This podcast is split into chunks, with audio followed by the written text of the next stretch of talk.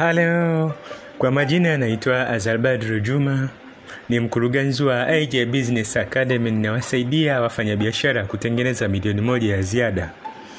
Napenda nikupongeze na kukushukuru kwa kuendelea kufuatilia na kusikiliza podcast zangu za nyuma.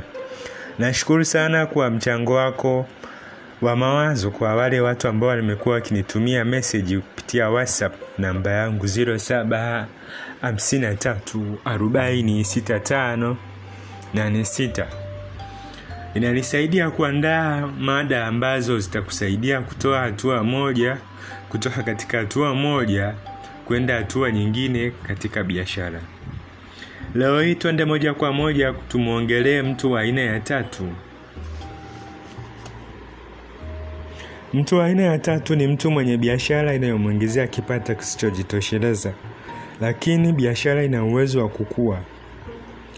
Hii ni aina ya tatu, part 1 sehemu ya kwanza, alafu tutakuja kuzungumzia aina ya tatu part 2 katika podcast itakayofuata siku za mbeleni. Pia kwa pia naomba mliopo hatua ya nne, ya tano na ya sita mzingatie mafunzo ya podcast hii, inawahusu sana pia. Sasa twende moja kwa moja. Je, huyu biashara yake ipoje kimapato na ukuaji? Biashara ya mtu huyu inafanana sana na yule mtu wa pili. Tofauti iliyopo ni kwamba biashara hii ina uwezo wa kukuza mauzo na faida. Kwa kifupi, hali hii ina tabia zifuatazo. Tabia ya kwanza, biashara inaingiza faida. Tabia ya pili, matumizi ya mwenye biashara ni makubwa kuliko faida anayoingiza. Tabia ya tatu, tofauti na ile ya aina ya pili, hii biashara ina uwezo wa kuongeza wateja, mauzo na faida, hatimaye kuifanya faida yake kuwa kubwa na kutosheleza matumizi ya binafsi.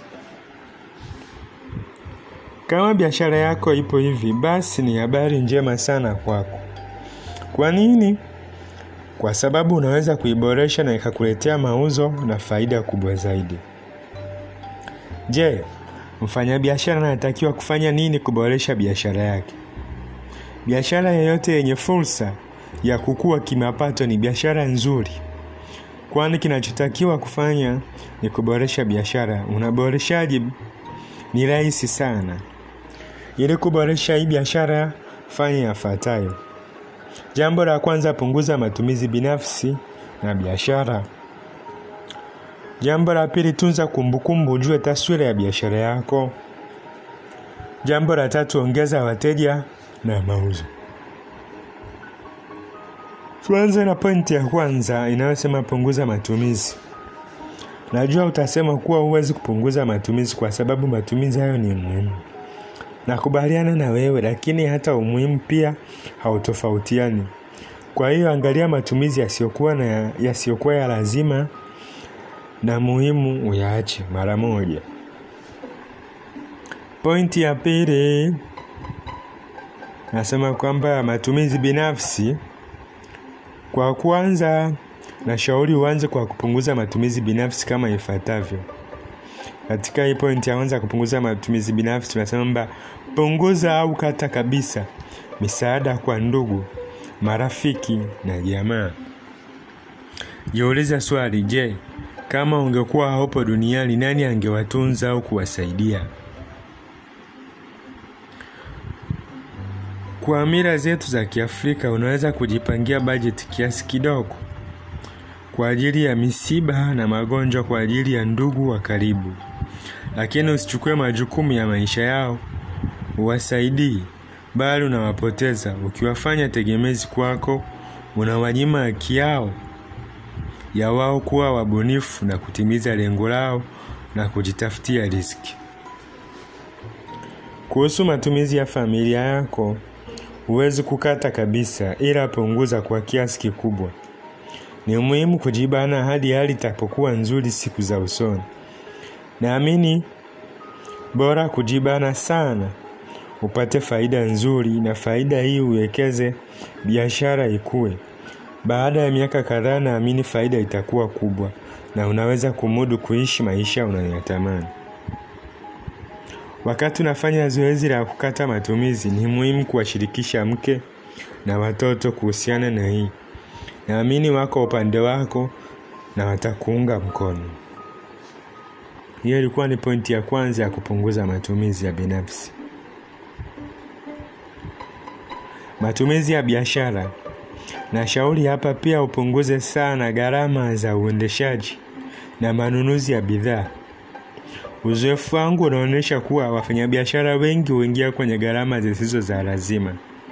Cha kufanya, punguza gharama katika maeneo mbalimbali ya biashara yako kama vile manunuzi ya maujudi au stock kwa Kiingereza, ununuaji wa huduma, mishahara na gharama nyingine zitokanazo na wafanyakazi, ulipaji wa pango, matumizi ya usafiri, matumizi ya uvumi, uvumishaji, riba za mikopo na gharama nyingine ulizonazo katika biashara.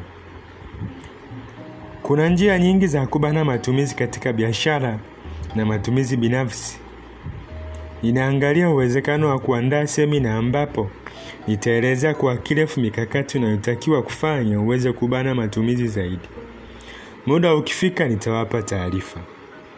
Ubanaji wa matumizi ni lazima uendane na utunzaji wa kumbukumbu na kuto kutotoa mahesabu. Hatua aina hatua nitaiongelea katika podcast zinazokuja mbeleni. Dokezo. Hatua nyingine zote zilizobaki waweza kutumia mbinu hii ya kuongeza faida kwa kubana matumizi ya biashara na binafsi.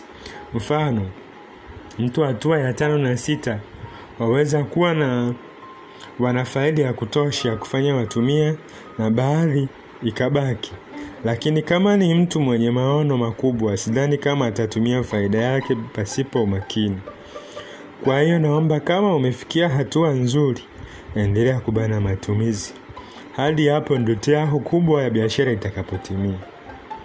Na kupongeza kwa kusikiliza podcast hii ya leo. Jiandae kupokea podcast na kusikiliza podcast itakayozungumzia jinsi ya kutunza kumbukumbu kama njia ya kukusaidia kukuza biashara, mapato na wateja. Hiyo itakuwa ni ni kipengele cha mtu mwenye biashara inamwingiza kipato kisichojitosheleza, lakini biashara ina ina, ina uwezo wa kukua, ambapo tunasema ni mtu wa aina ya tatu, na itakuwa ni part 2 katika mwendelezo wa topiki hii ya leo. Asante kwa leo, nikutakie utekelezaji mwema. Usisahau kunitumia ujumbe katika namba yangu ya WhatsApp 07 53 40 65 86. Karibu sana kutoka kwa AJ Business Academy. Asante.